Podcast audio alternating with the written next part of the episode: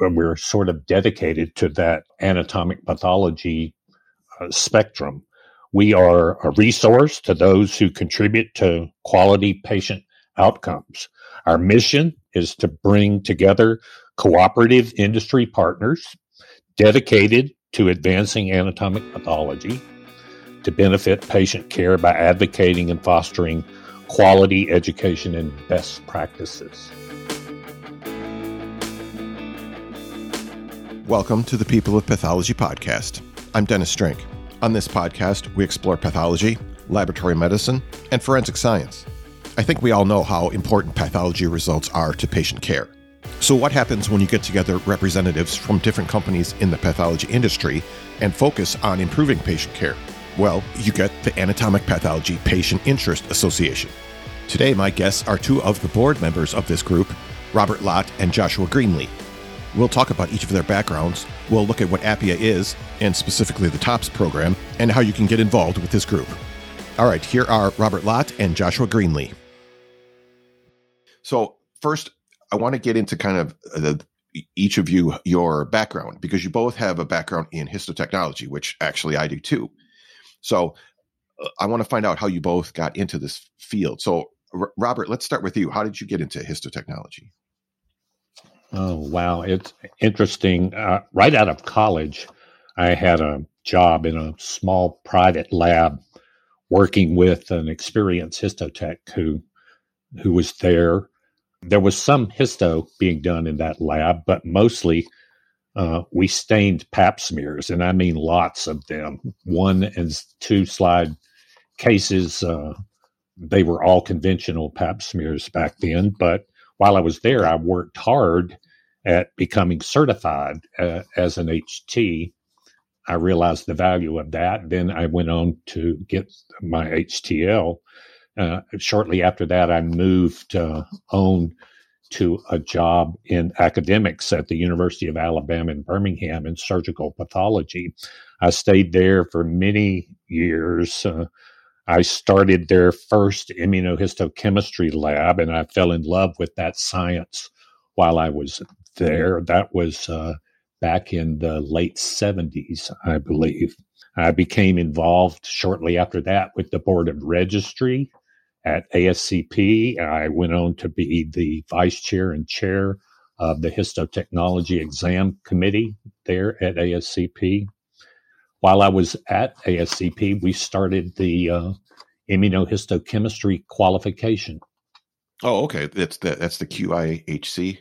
The Q I H C, yes. Okay. Okay. That's interesting. All right. Uh, Josh, how about you? How about you? How did you get into histotechnology? For me, it was kind of like we hear stories from most of the histotechs. Uh, it kind of fell into it on accident. I was going to uh, yep. Arizona State and uh, needed to find a, a job that allowed me to work uh, overnight so that I could go to school during the day. And uh, luckily nearby, there was a, a large laboratory. I uh, started there in kind of the specimen management area doing, you know, data entry and playing with blood tubes and that sort of thing. And then as I uh, was there a couple of years, uh, found out next door histology was going on and all the cool stuff was going on over there. So uh, once I got my undergrad finished, I decided to uh, switch and move next door in histology and see what that was all about with all the biopsies and body parts I saw going through that door for years, and uh, kind of have been there ever since.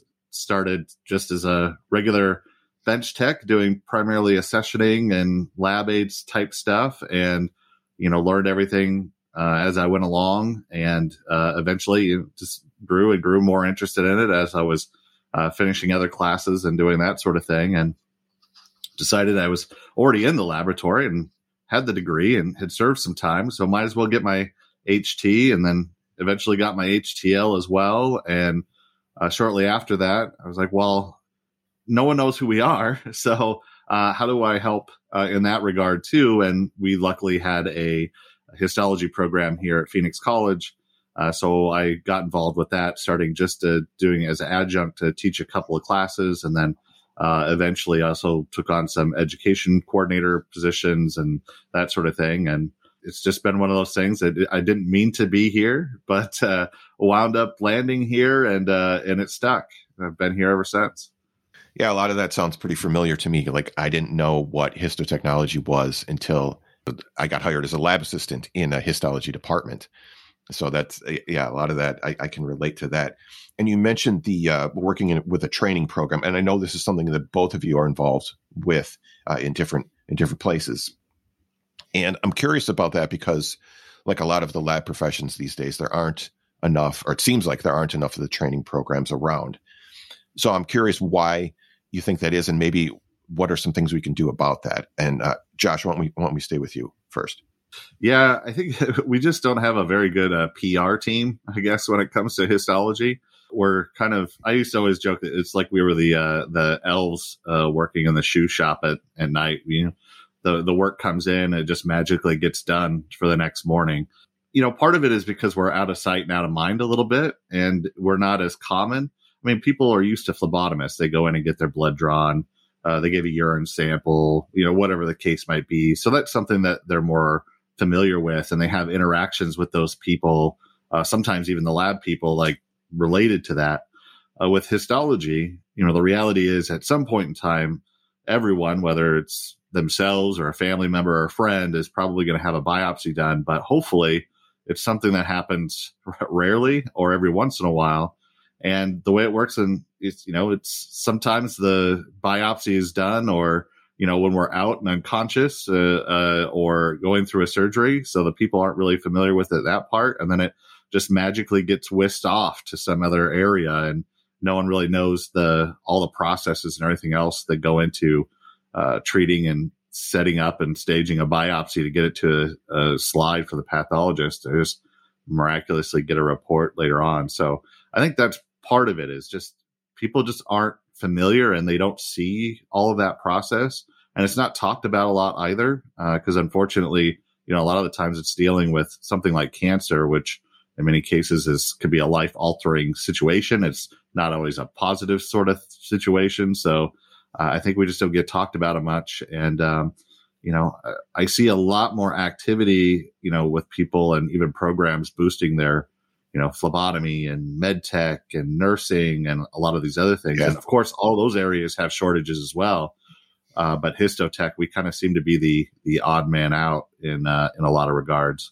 Uh, and even even in the hospitals, a lot of the times we're located in the basement down by the morgue and folks don't even know where we're at. So I think that's part of the, the problem. And there's just not a lot of programs. I mean, right now, I, I don't believe there's a, a NAQUIL's accredited program to for for even each state. So there's not a lot of opportunity in terms of the education part of it, or hasn't been uh, really either. So I think it's just getting the word out, like what you're doing here with this podcast, getting people interested in a, in a topic that's uh, I think Robert and we all think are interesting, uh, and then uh, try to encourage folks to to go through the programs that do exist by letting them know that they exist.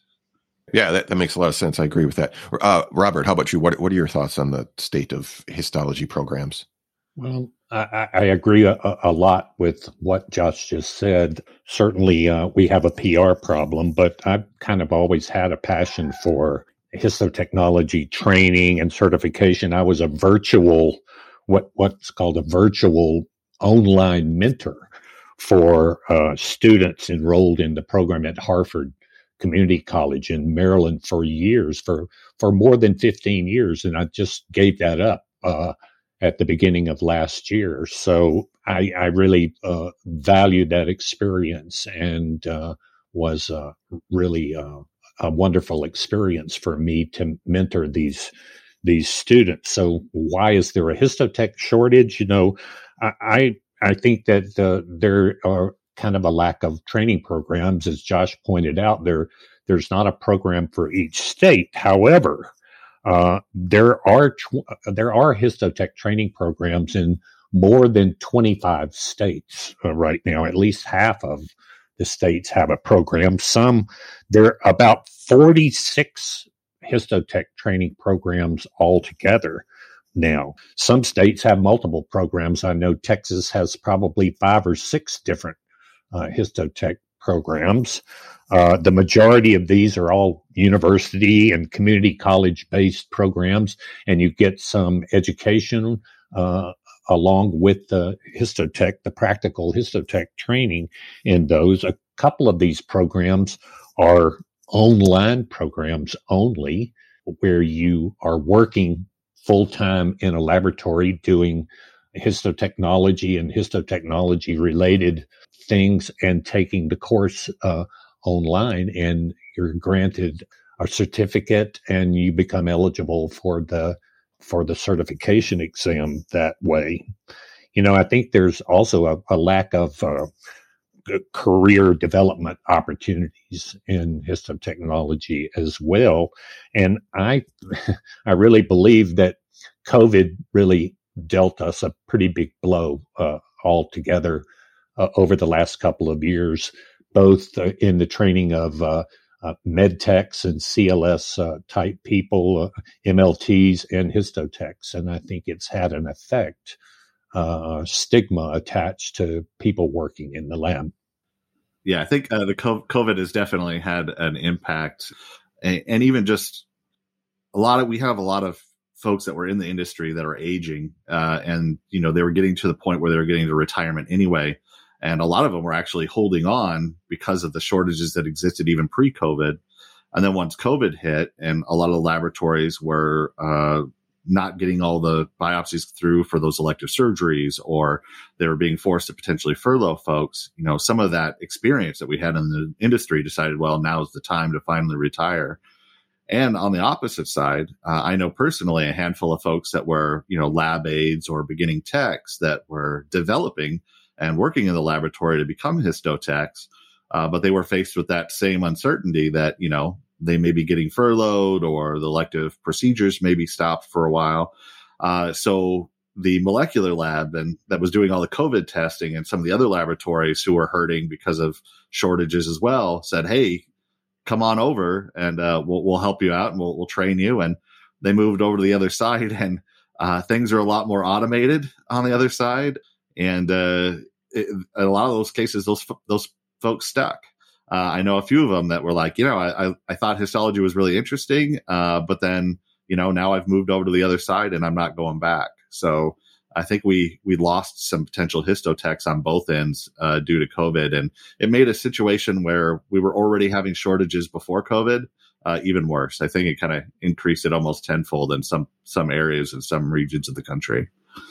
Yeah, I, I can agree with that. Just m- kind of my own personal experience. I, I, I think I saw a lot of the things you guys are talking about too. So currently, both of you are uh, are working in, in industry, and I'm curious about that. How, like how you made the transition from, you know, be, being like in in a hospital setting or clinic setting or, you know, lab setting, whatever it was, and made the jump to industry. Like how and why did you make that uh, change? So uh, Robert, let's go back to you for this one first. Well, as I described earlier, I've worked in the in the clinical lab setting uh, and academic pathology for almost thirty years before uh, a colleague of mine whom, I, whom I've known for years and years through our work together at A S C P and at the uh, C A P N S H Histotechnology Committee.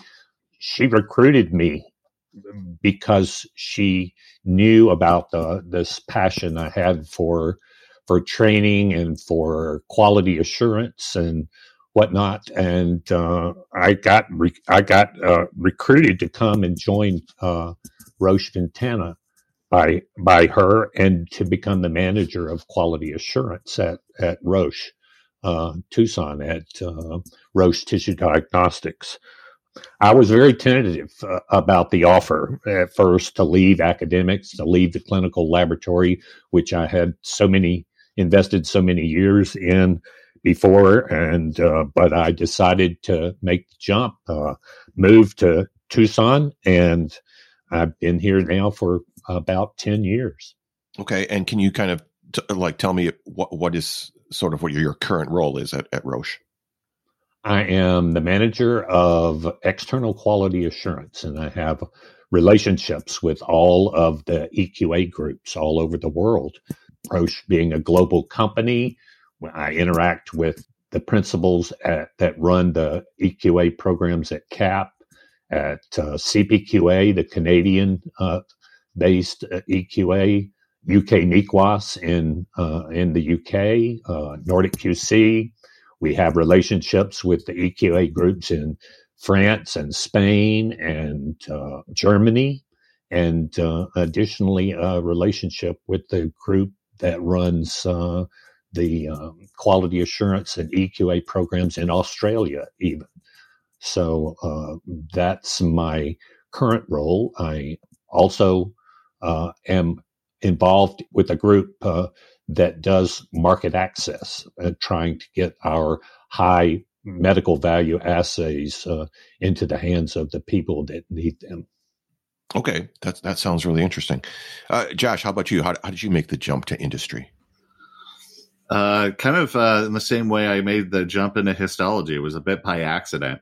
When you get into histology, uh, sometimes it's easy to think, well, this is it. This is, you know, I'm going to be turning a handle on a microtome or staining slides. But the reality is there's actually a lot of opportunities that can grow out of what you understand and what you learn in histology. And, you know, some people, they take that education and they go on to the next step and they become pathologist assistants or, you know, uh, physician assistants, even pathologists in some cases. And, uh, you know, others become hospital or lab administrators. Uh, and for me, uh, going in the laboratory, you know, I was looking kind of more along that line. And then we worked or I worked at a, a large throughput laboratory here in Phoenix. And it was a kind of a hub and spoke type laboratory where we had a lot of work coming in from different hospitals and things. So there was a lot of logistics and that sort of thing.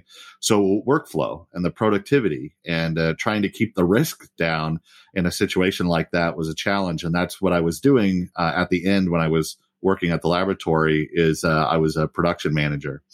And uh, someone who uh, uh, we came uh, to, we used a lot of their equipment. They they came into the laboratory just curious uh, you know, how we used it and how we managed the workflow and, and being in such a large laboratory. And uh, evidently, I answered some questions correctly. Shortly after that, uh, kind of like Robert, uh, you know, got the uh, recruitment from that individual saying, hey, uh, would you be interested in uh, moving to California and uh, helping us out on our side? And that's when I decided reluctantly uh, and kind of uh, Uh, with a little bit of apprehension, like Robert said, uh, to make the leap and make the jump and uh, moved to California and started working at Sakura Finetek U S A in twenty fifteen. And I've been there ever since. And right now I'm the senior product manager. Uh, and I also do uh, workflow and productivity uh, strategies as well, uh, because that's kind of what I came for doing in the laboratory.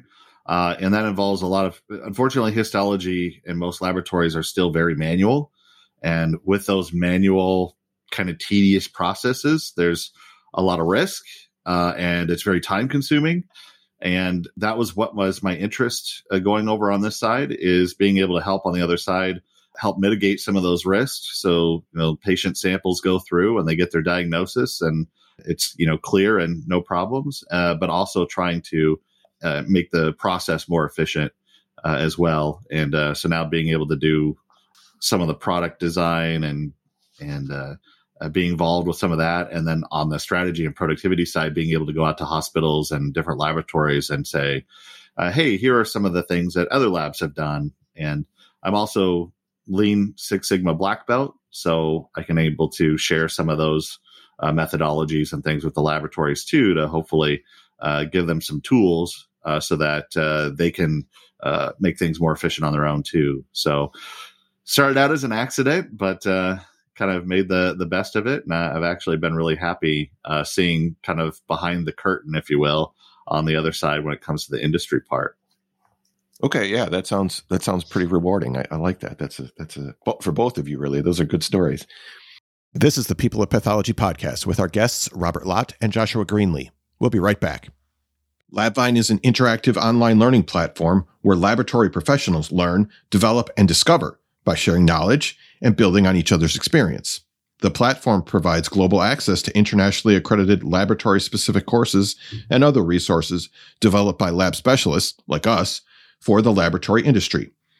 LabVine is free to sign up, and you can use the link in the show notes to get started. Okay, whether you're working hard at the grossing bench, the autopsy table, behind a microscope, or any other area of the medical laboratory, there is one thing that we all need: comfortable scrubs. The scrubs that I wear come from Dressamed. This is a company in California, and they've been making high-quality scrubs since nineteen eighty. They have a variety of styles and colors to choose from. As a matter of fact, I just bought a set of the new soft stretch scrubs, and I gotta tell you, they are so comfortable. I might even be wearing them right now. You can check out Dressamed by following the link in the show notes. Oh yeah, and while you're there, make sure you sign up for their loyalty program, where every order will earn you points towards special offers and discounts. Now back to Robert Lott and Joshua Greenlee on the People of Pathology podcast. All right, so now also, in addition to all of that, you're both part of the board of the Anatomic Pathology Patient Interest Association, or APPIA. And that, that's kind of most of the reason why we're here today. We want to talk about APPIA. So can you tell me about APPIA? What is it and what does it do?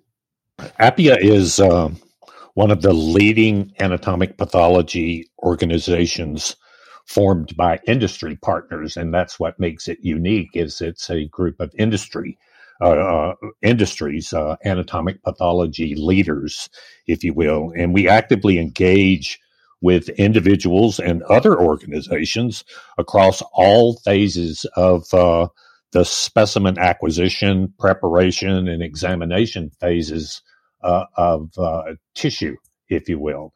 We're we're sort of dedicated to that anatomic pathology uh, spectrum. We are a resource to those who contribute to quality patient outcomes. Our mission is to bring together cooperative industry partners dedicated to advancing anatomic pathology to benefit patient care by advocating and fostering quality education and best practices. Yeah, as a Robert kind of mentioned, the, the focus, and it's in the title as well, is really about the patient experience here. It gave us an opportunity to uh, get these industry partners together uh, who normally, you know, we're competing in a lot of ways, but our our overall goal is really helping the patient. And whether we're competing in, in products or services or whatever the case might be, the end result is we all are there and we all want to be Uh, doing activities and creating products and education uh, that is helpful for histology labs so that the patient benefits. And uh, so that's really kind of the key part. It's, uh, as like I said, as Robert mentioned before, it's uh, focusing on what are the things that we could do to help educate the histology community, because we talked before about there's some lack of that uh, that exists in terms of, you know, the programs and how people are going through. Uh, and how do we, with as busy as we get in the histology lab, how do we remember to focus on the patient is the end, you know, recipient of all everything that we do, uh, that diagnosis is important. And how can we help these laboratories make sure that even when they're busy, uh, they have the tools and the education necessary to prevent, you know, doing the shortcuts and everything else that could potentially jeopardize that. So it's a, it's a nice collaboration, and it kind of puts us all on the same page, uh, which is, you know, helping the patient and making sure that the patient's being taken care of through all of this process.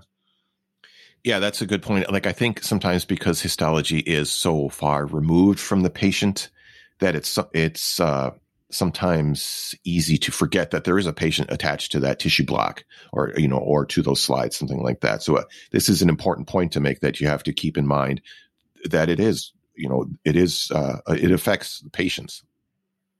Yeah. And we've kind of always had that mantra in, in the histotech world, right? Uh, every sample that comes in, typically it's, it's, you know, someone's mom, brother, sister. Uh, even in some other areas, it's someone's pet, if you're working in the animal side uh, of the of the industry, uh, or, you know, it's potential research in some cases that could be significantly beneficial to patients in the future. So everything we do kind of in histology has that uh, that level of importance that stems back to some patient uh, and helping some patient in some way or another. Yeah. Mm-hmm. Now, you both mentioned that one of the things that's unique about APPIA is that it's uh, industry partners. Uh, you know, the people on the on the board all have connections to uh, different companies in the histology uh, space, or pathology space, I guess. And I'm I'm curious about this. Like, how how do you think that gives this organization an advantage over maybe some others? Or like, why why are these partnerships important? This this is really a, a dynamic group of of partners that form APPIA. Our current uh, industry partners include Sakura Finetek, Leica Biosystems, Roche Ventana, and Dako Agilent. Really, really big names in the anatomic pathology industry. Uh, uh, when organizations like this join together in these collaborations, they they they can build dynamic programs, and we have done just that with some of the the material that we've developed uh, in uh, in APPIA within APPIA, and they're all around sort of common goals. They amplify Uh, our collective mission, their, the collaboration results in better information and resource sharing. There are some coordination of efforts among all of these, uh, uh, all of these partners, if you will. Ability to serve more people, reach new markets, increase the quality of the the programs and services, as Josh mentioned. Greater economies of scale when these type of groups partner together. It's interesting. Uh, we, we have a speech that's given bet- before each of our APPIA meetings, and that there's no discussion at all of competitive marketing or pricing or any of this. We're just simply together to, to form uh, this uh, material that we can share with, with other laboratories and to bring about the benefit Uh, of that. One of our big, big programs. And, and I think maybe we should talk about that. And that's, it's called TOPS. And it has, has all to do with pre-analytics and pre-analytical, uh, the pre-analytical phase of testing, if you will, and how, how important uh, that phase of testing is to all of the downstream testing and results that you get. And that's been one of our big focuses in the within APPIA to this point. Okay, well, let's uh, tell me about TOPS then. So this is tissue optimization and pre-analytic standardization. I- I'm curious about this because, like you said, this is your main uh, educational program. How-, how did this get started? Like, what was what was like the in- initial idea for this? Well, it was, as I've described, uh, uh, initially a collaborative effort and a big meeting uh, uh, among representatives from the four companies that are part of APPIA. And now we we started the focus on pre-analytics and knowing how important that is. We started to put together a, a resource. It went through many, many, many edits. It went through uh, a year and a half of edits uh, to form the final TOPS program. We are, are dedicated to this to this topic of pre-analytics and how important it's become in our industry. And if you go to our website, uh, you'll find uh, the TOPS program has morphed, if you will, into a number of different decks that are useful for the clinical laboratory. There is a uh, there is a deck there for lab personnel. Uh, histotechs, uh, P As, if you will. There's a deck there useful for nurses. There's a deck there for operating room personnel. There's a deck there for pathologists, even. And uh, we have got a chief pathologist, uh, one of the most renowned pathologists in the country, uh, talking about the TOPS program and the importance of pre-analytics. And these programs are very, very uh, thorough and interesting, and uh, available to be downloaded from the APPIA website at appia group dot org.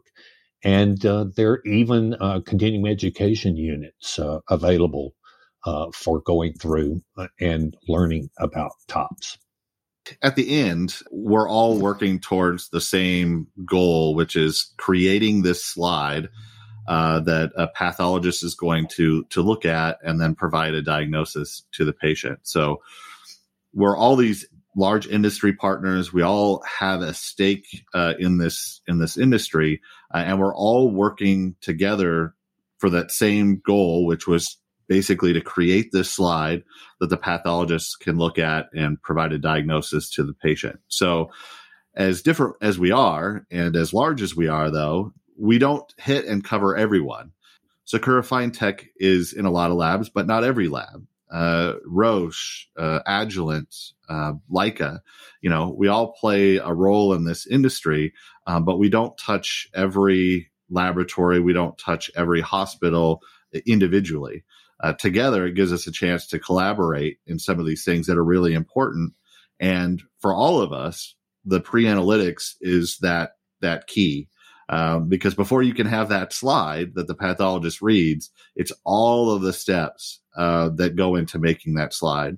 And then for histology, there's a lot of steps from procuring the sample in the operating room to having it go through and the P As are doing the grossing and, and preparing it from that standpoint to tissue processing, embedding, microtomy, staining, advanced staining, all of that going into creating that slide. And as industry partners, uh, some of us play a role in in multiple uh, areas of that. Some are more specific to certain parts of it, maybe advanced staining or so on and so forth.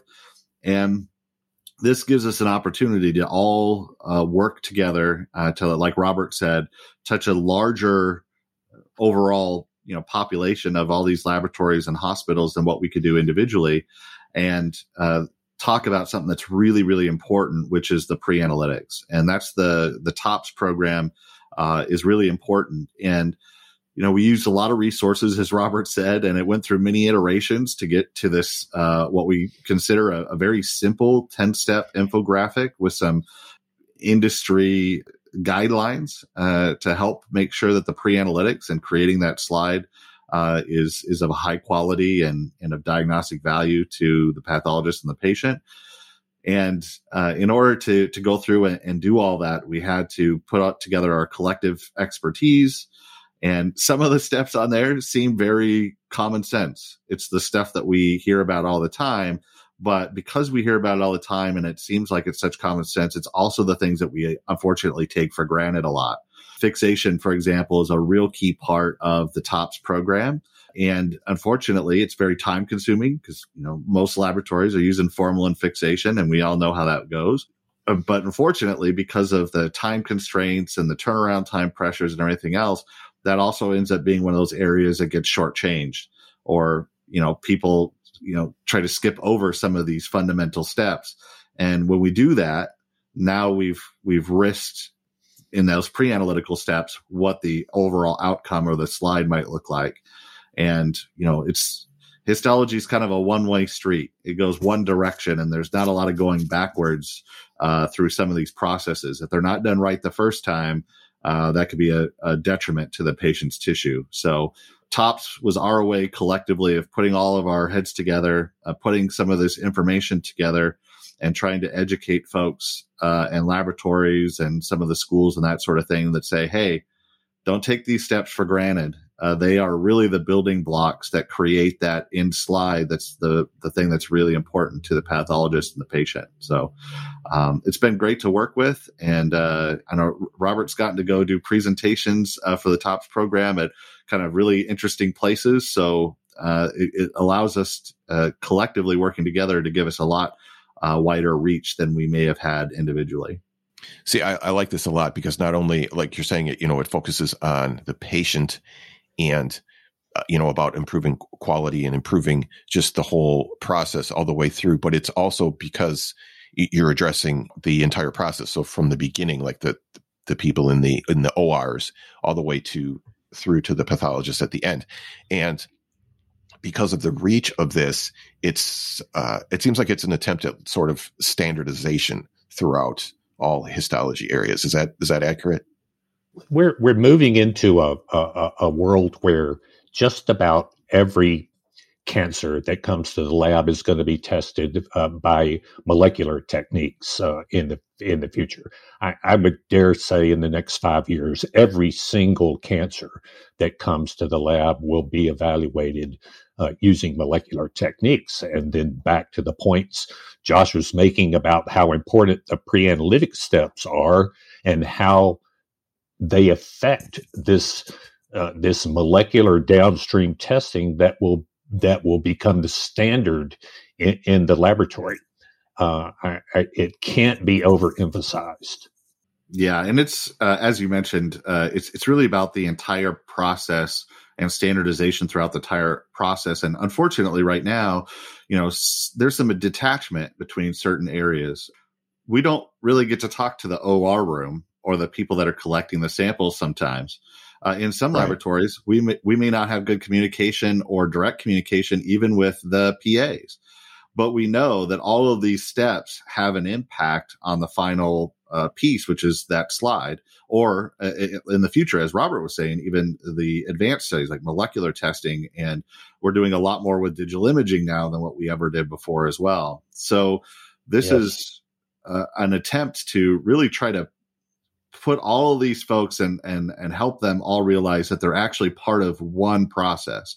You know, it's easy for someone in the operating room to be like, well, I, I collected my sample, I dropped it in the specimen jar, it's labeled, and now I send it off to lab, I'm done, and you know, wipe my hands of it.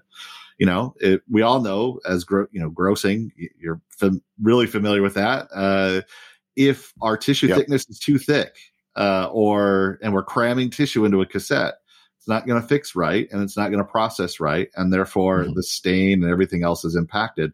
But unfortunately, in many cases, a lot of the times, you know, when I was grossing too, it was like, well, my job's done. I grossed it. I put it in the cassette. It's sitting in formalin. Now someone else is going to take it.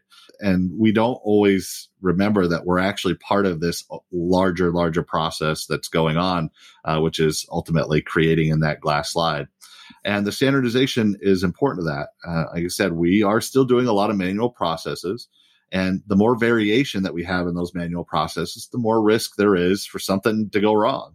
And if something goes wrong in this case, most of these samples are irretrievable. They're they're they're not. You can't go get another blood tube or you know do another urine sample or something like that. If you know someone's getting a mole removed or a part of a tumor or a biopsy, if something happens to that tissue in this long process, there's no going back. It's gone now. So you can't just regrow the same mole again or whatever the case might be.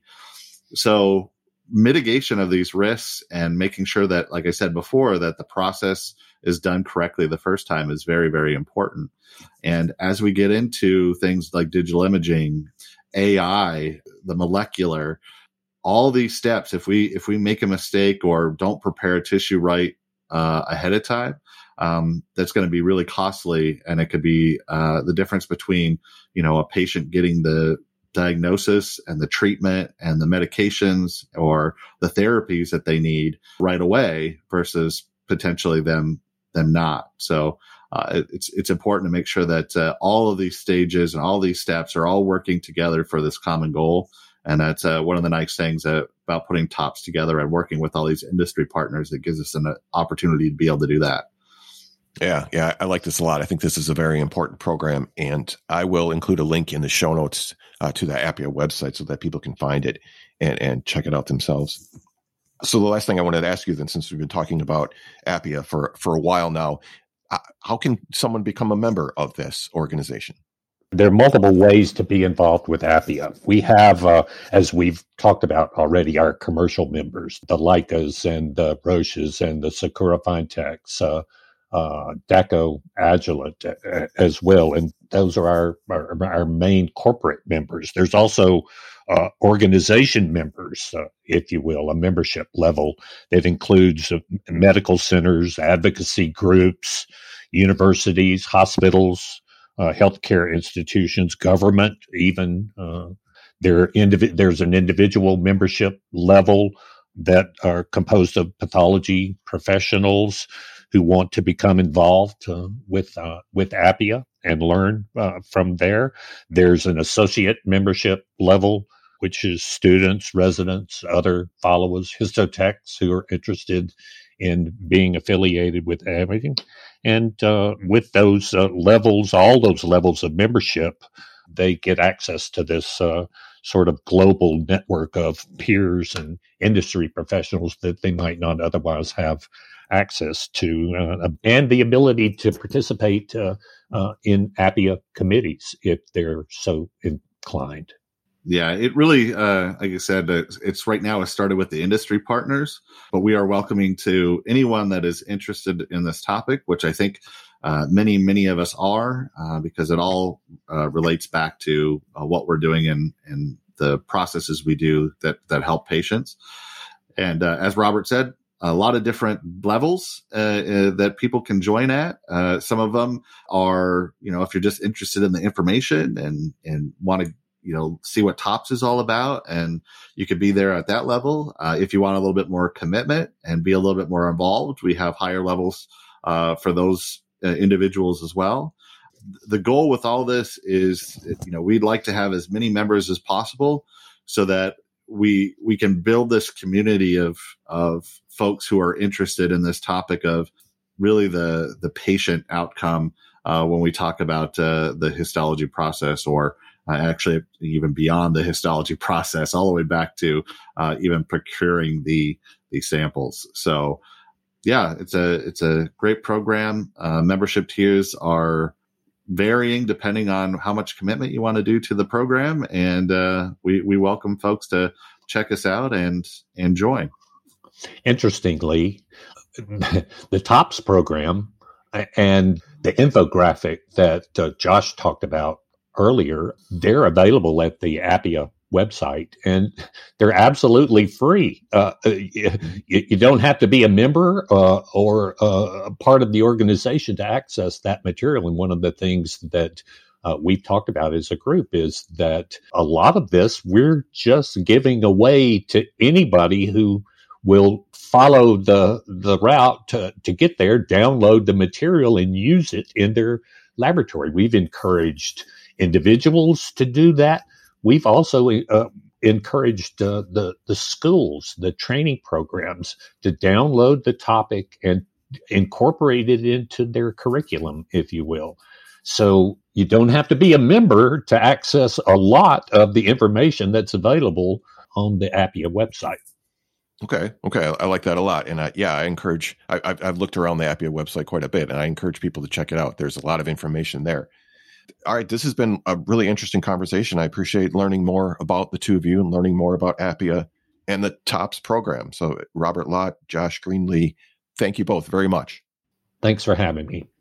Yeah. Thank you very much. Appreciate it. If you're looking for another episode of the People at Pathology podcast to check out after this one, here's a clip from my interview with pathologist assistant Christine McCluskey as we talk about her work with the A A P A preceptor program. So actually, it was Megan Pickard's brainchild, and then she asked me to take over as the chair, given my experience. Uh, I had been pursuing the A A P A for years to have opportunities to have an educational program for academic P As, and P As and even doctors do not learn how to be academics or to teach. So I gave a lecture in San Antonio for the status of academic P As, and I also led a roundtable discussion in San Diego concerning constructing academic C Vs, promotions, preceptorship. And uh, Megan gathered the volunteers and then created the modules. So I answered the call for the A A P A members to help with the curriculum for this. I was placed in the behavioral module since my doctorate involves research, which uh, an organizational psychological approach to solving problems in academic medicine. You can hear the rest of my conversation with Christine McCluskey in episode ninety-three. All right, great big thanks to Josh and Robert. Now, a couple points that I want to stress here that I think are really important. The first is that histology is a forward-looking process, and by that I mean every step affects every step that comes after it. And while quality improvement programs focus on improving our processes within the lab, the TOPS program even includes what happens before the specimen gets to the lab. So that's a bit unique, and I like that it includes that step. The second thing is, as we said in the interview, APPIA is formed by industry partners. So these are companies that are essentially competitors. So I like this collaboration that they can work together to try to improve patient care, because at the end of the day, that's why we're all here, isn't it? As always, I'll have links in the show notes to everything that we talked about today. Don't forget you can follow this show on Twitter and Instagram. I'm at People of Path. Or you can just connect with me on LinkedIn. Thank you for continuing to share the show with others. Together, let's inspire the next generation of pathologists and laboratory professionals. This show is a member of Health Podcast Network, which connects listeners with conversations and stories about health, care, and well-being. You can find a link in the show notes to Health Podcast Network. And while you're there, check out some of their other interesting podcasts. Thanks for listening. I'm Dennis Strink, and I'll talk to you next time on the People of Pathology podcast.